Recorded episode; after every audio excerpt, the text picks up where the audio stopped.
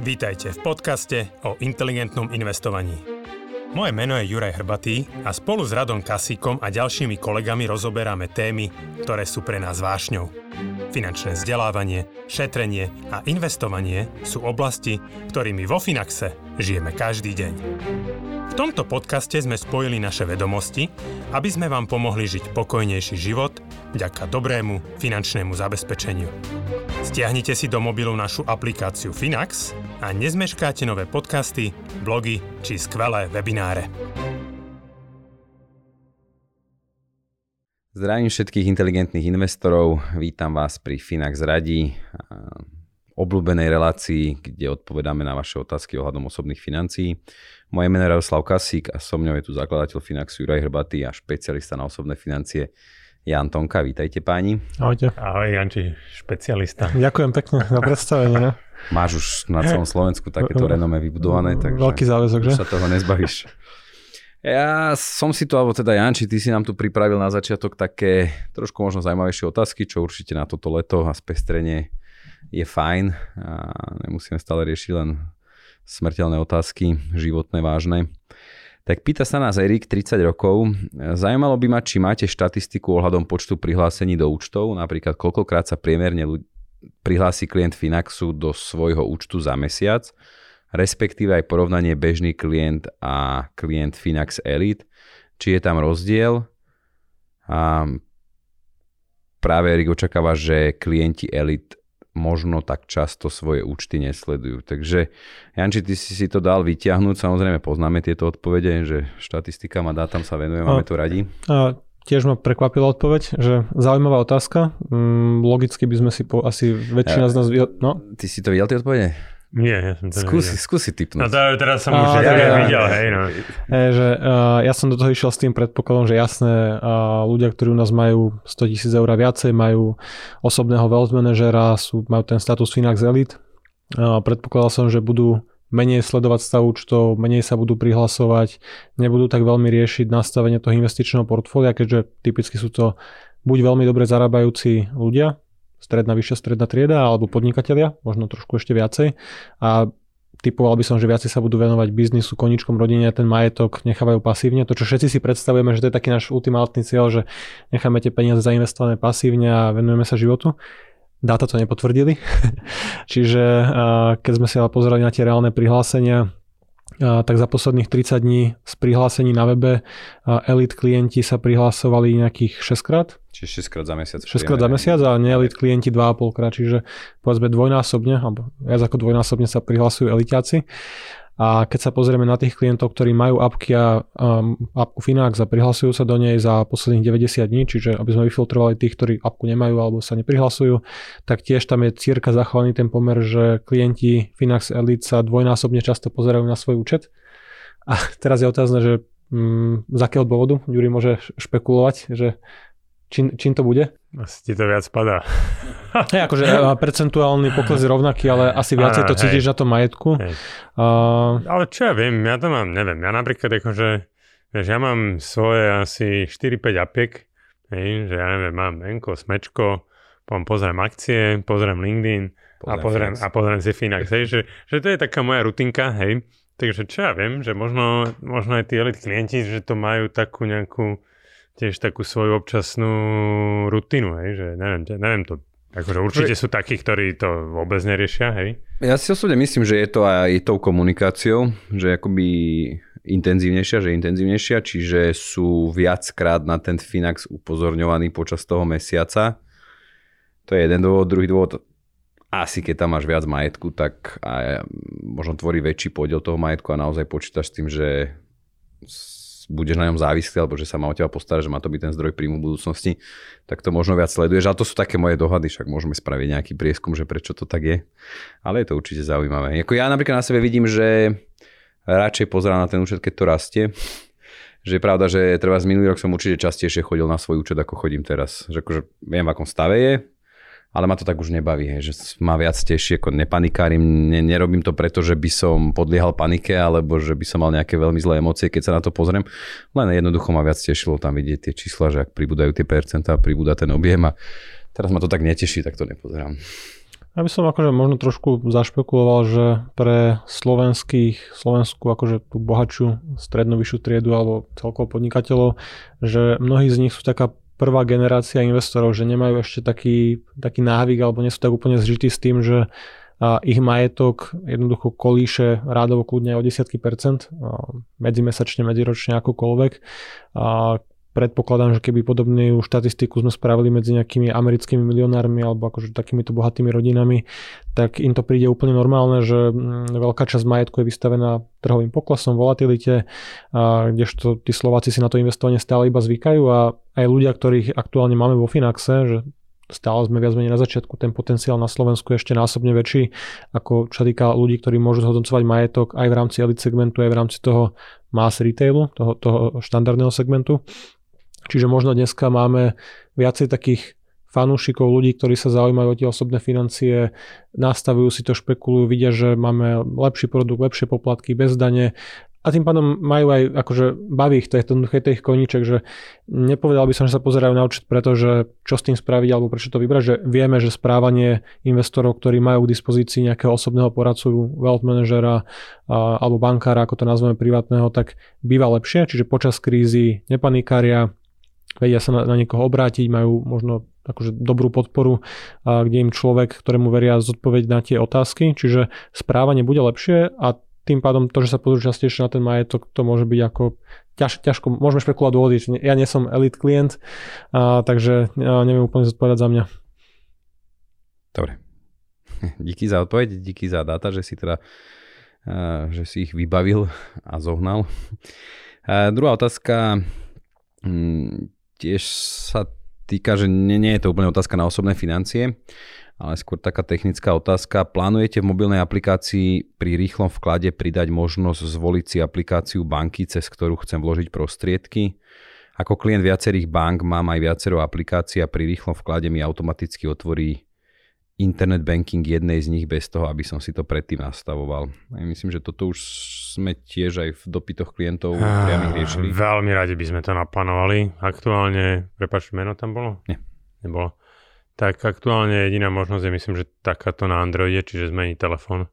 Uh, pretože bohužiaľ iPhone proste túto funkcionalitu nepodporuje uh, cez uh, aj teraz mi vypadla tá firma Payme. Uh, Payme. Payme, hej, ako my sme to riešili s nimi veľmi intenzívne, ale bohužiaľ ani ako keby nie je technická možnosť zatiaľ ako keby na iPhone uh, mať možnosť ako keby, že vybrať si ktorú bankovú apku na to použiť.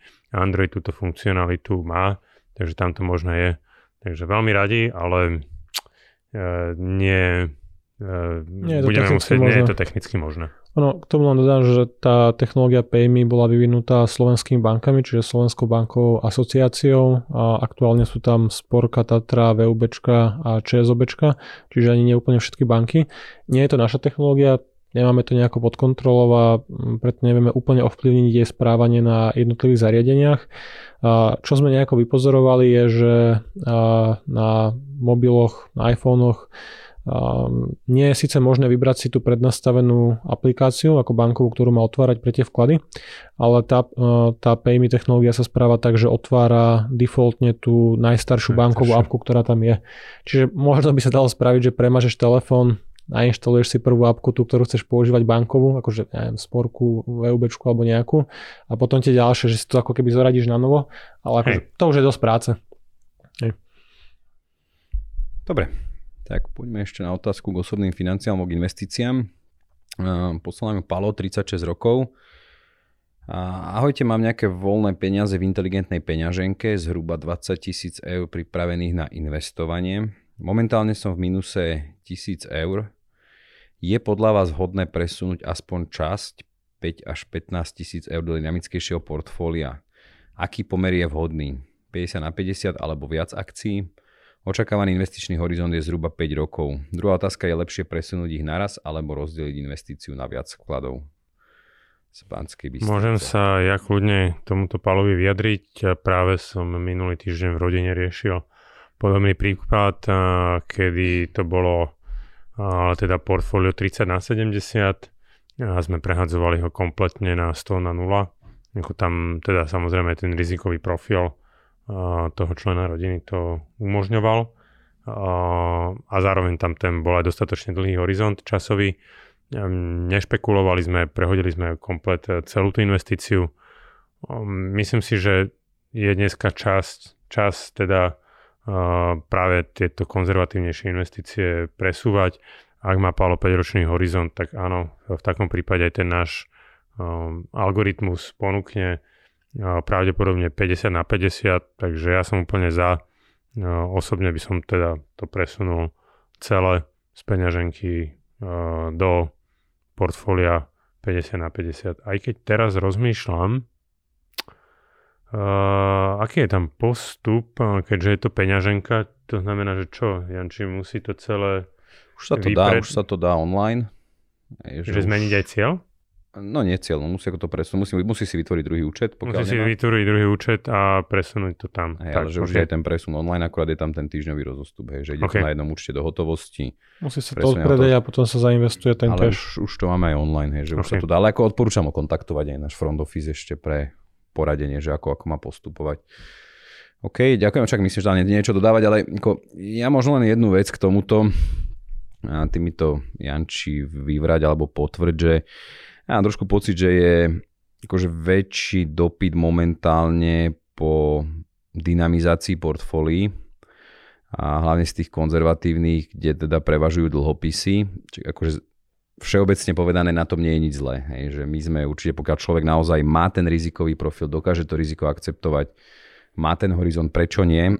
Len ja mám trošku aj obavy a chcem to zasa tu vyzdvihnúť, ja už som to párkrát spomínal na nejakých webinároch aj, aj v podcastoch, že pokiaľ ten dôvod toh, tejto zmeny je to, že človek vidí väčšie straty na dlhopisových fondoch ako akciových, tak je to obrovská chyba a obrovské riziko, že stále platí, že tie dlhopisy sú konzervatívnejšie, že ich dlhodobá volatilita, nejaká kolísavosť, riziko je nižšie. A hlavne obrovské riziko podstupujú títo ľudia veľmi v protichodnom, protikladnom smere, ako sú nastavení, keď nedokážu zvládnuť 10% pokles na dlhopisovom portfóliu, z tohto dôvodu to presúvajú do akcií, ktoré môžu klesnúť pokojne hej, 50% v tých extrémnych prípadoch, tak je to veľká chyba, veľké riziko. Ja by som nešpekuloval, keď naozaj je nejaký ten profil rizikový nastavený, zostať v tom, proste patrí to k tomu, hej, že patria aj pri tých konzervatívnych investíciách je nejaká kolísavosť, je stále výrazne nižšia ako pri tých dynamických portfóliách a myslím si, že niektorí ľudia, už niektorí naši klienti sa takto popálili, že možno pokiaľ niekedy v marci apríli prehadzovali práve akoby tú dlhopisovú časť do tej akciovej, aby v domnení, že sa možno vyhli strate a podobne. A tak vlastne preskočili zaknihovali jednu stratu a išli do aktíva, ktoré proste prinieslo ďalšiu stratu. Hej. No a zbytočne si tí ľudia týmto špekulovaním len znechutia to investovanie a je to presne o tom, že naháňajú tú mačku za chvost. Že... Možno ešte úplne v krátkosti, že tie peniaze, ktoré sú tej inteligentnej peňaženke zainvestované, tých 20 tisíc, tu vidím, že pripravených na investovanie. Treba ich investovať, že pokiaľ to bolo uložené do peňaženky s tým, že čakáme na pokles, OK, pokles je tu, tá otázka je z 15.6., čiže stále tie akcie americké sú nejakých minus 20%. A jasné, keď to je 5-ročný horizont, áno, 50 na 50, nejaké podobné stratégie, ale že keď niekto čakal v konzervatívnom produkte na pokles, alebo aj ty ako Ďuri, že proste prišiel ten moment, že preklopme to do toho väčšieho rizika. A samozrejme, zohľadom na to, keď ten horizont je dostatočne dlhý, všetko to, čo sme povedali, tak uh, treba ich zainvestovať, že kedy je ten pokles, um, pri ktorom budeme akože tie peniaze investovať, keď nie 20%. My som aj teda dal, že nahrávame to 22, 22, 6. 3. 23. 23. Bože môj. A, a, a, a zároveň akože tie peniaze, ktoré ten člen rodiny mal tiež ich mal zainvestované v 30 na 70 kvôli tomu, že čakal s nimi na nejakú keby dobrú príležitosť. Takže že naozaj, že tam ten horizont alebo že nebolo tam zrazu nejaká zmena nastavenia. No, ja som netvrdil, že je tvoj prípad. To... Mysle, ale sa, akože, áno, myslím, akože, že u teba, u teba som sa od toho neobával. Len áno, to... len akože treba aj na vysvetlenie, aby teda ľudia teraz neznamená, že niekto, kto má 30 na 70, že panikárim, hej, že bože môj, že mám to uh, príliš konzervatívne zainvestované pravdepodobne to má zainvestované konzervatívne z nejakého dôvodu, ale keď je to prípad Pala alebo prípad toho môjho člena rodiny, tak uh, Myslím si, že tamto oprávnené tá zmena bola. Ja mám dokonca tak dva účty finančná rezerva, že mám vlastne jeden 50 na 50, druhý 30 na 70 a ja som si to nedal ako finančná rezerva, ako budovanie majetku. Práve z tohto titulu, že keď príde nejaký pokles, tak budem navyšovať podiel akcií a zároveň si otvorím zasa nový účet, taký konzervatívnejší, kde si budem budovať tú rezervu, hej, že vieš, že na novo ako keby ju začnem budovať. Hej. Ale ešte som to napríklad nespravil zatiaľ žiadne zmeny. možno, možno je dobrý čas aj, aj mi pripomínaš. OK, poďme v krátkosti ešte jednu otázku. Tu nám poslal Anonym. Nepredstavil sa, ale uviedol 28 rokov. Ahojte, pracujem v Českej republike, kde aj dlhodobo žijem s priateľkou, ktorá ešte študuje. Mám dvojizbový byt bez hypotéky v Českej republike. Trhová hodnota zhruba 160 tisíc eur. V horizonte 5 rokov by sme sa chceli presťahovať na Slovensko a kúpiť si dom. Zatiaľ sme sa nerozhodli v ktorom meste, ale pravdepodobne na považí.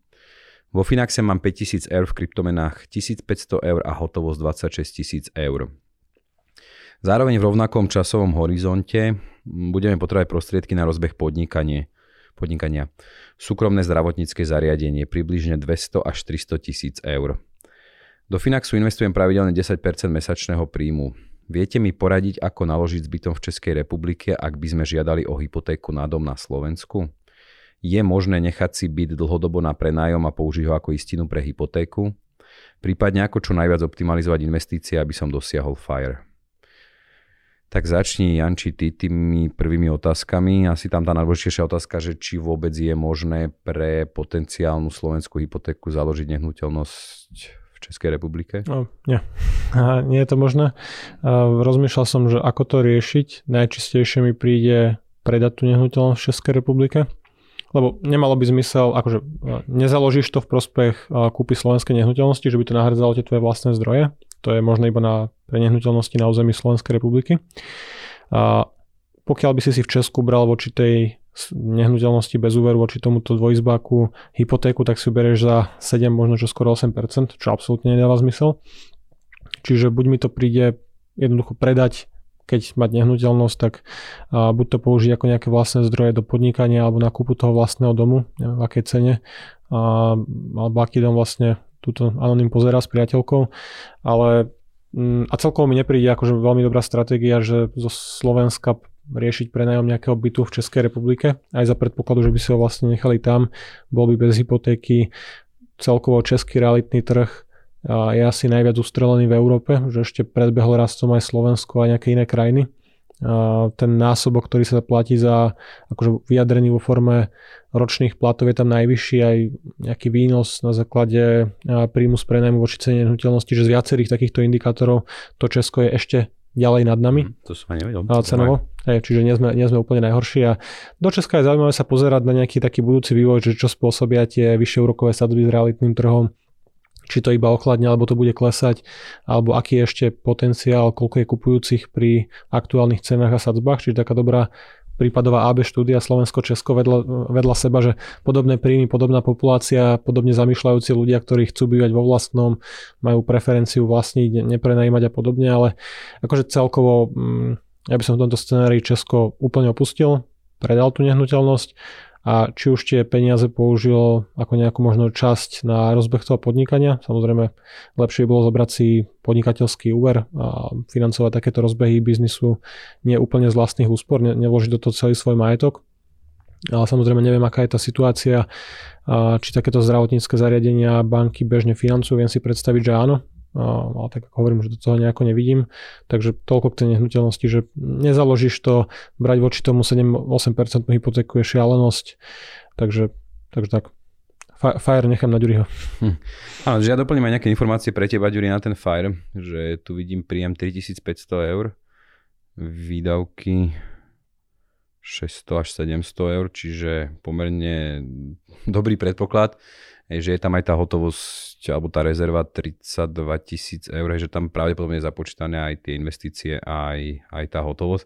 Že, ale akože ja čo to tak vnímam len z tej otázky a z tých informácií, ktoré sú tu, že zjavne alebo s veľkou pravdepodobnosťou sa teda pripravujú na tie väčšie investície do budúcnosti, čiže hromadia hotovosť.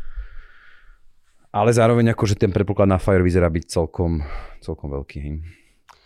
Asi by som si dneska zistil, že tým, že ide robiť nejaké zdravotnícke zariadenie alebo zdravotné zariadenie, tak ja predpokladám, že tá investícia bude najviac v nejakej tej nehnuteľnosti. Hej? Že proste, že ty keď robíš zdravotné zariadenie, možno tak, aj nejaké prístroje, no. A... To je dneska dosť nákladné. No, taká zubná ambulancia, to máš kľudne okolo miliónika, nie? Akože no, na techniku. To je pravda, no, že nehnuteľnosť si možno aj prenajmeš, že to je taký bežný výdavok, ale hej. tá technika. Ale to sa zase bežne financuje, ako bežne no, to banky financujú. Čo tam je presne napísané? Súkromné zdravotnícke zariadenie. To môže byť čokoľvek. No, to keby, akože vieš, že jednak to môže byť, že, nie, že ty poskytneš vlastne priestory a hľadaš tam, hľadaš tam doktorov. Mňa to asi v tomto kontexte skôr napadlo. To znamená, že tam viac menej pravdepodobne to podnikanie by sa z časti dalo financovať aj to bankou, keďže tam bude nejaká, nejaká nehnuteľnosť e, voči tomu založená. Takže to by možno šlo. Takže od toho by som sa asi odvinul, hej, že keď naozaj to budem potrebovať do nejakých prístrojov, tak akože to nemám moc um, význam nejak teraz extrémne špekulovať, investovať, hej, že keď tak, tak veľmi konzervatívne, uh, pretože proste to nemusí dopadnúť dobre, keby som išiel príliš dynamicky. Na druhej strane, ak, ak by som vedel, že mi tá banka požičia, tak akože treba tie peniaze poslať do roboty a nech tvrdo, tvrdo makajú. Hej. Takže asi toto podľa mňa uh, by som sa ja tak nejakým spôsobom možno uvažoval. Hej, že, lebo Čiže na... viac teraz investovať, väčšiu časť toho príjmu teraz investovať a ale ten príjem pokiaľ... určite, akože ja sa bavím teraz o, o tých príjem z tej nehnuteľnosti, hej, že, že berem, že, že nehnuteľnosť v Čechách sa pridáva a teraz, že čo s tým, hej, že proste, lebo keď chcem dosiahnuť fire, že 200-300 tisíc len tak nechať ľadom, je, je veľký, akože taký, že jak by som to nazval, mm, že veľká škoda, hej. Takže určite treba rozmýšľať, ako na tom pracovať. Určite tie peniaze, ktoré tam dneska sú a že je tam ten prebytok príjmov, tak to treba začať investovať, začať e, odkladať na dôchodok. Ten, to podnikanie je rizikové, to znamená, že teraz je šanca na to, aby si e, vybudoval um, anonym e, lepší, lepší základ na, nejaké, na nejaký ten dôchodok a nemusel byť možno v tom podnikaní až taký jak by som to nazval, opatrný, alebo že nemusel sa tak nejako bať, pretože už bude vedieť, že už niečo má vybudované, niekde odložené a, a takže asi by som nejako takto rozmýšľal. OK. Ja si asi tiež myslím, že asi nie je problém získať nejaké financovanie na to zariadenie.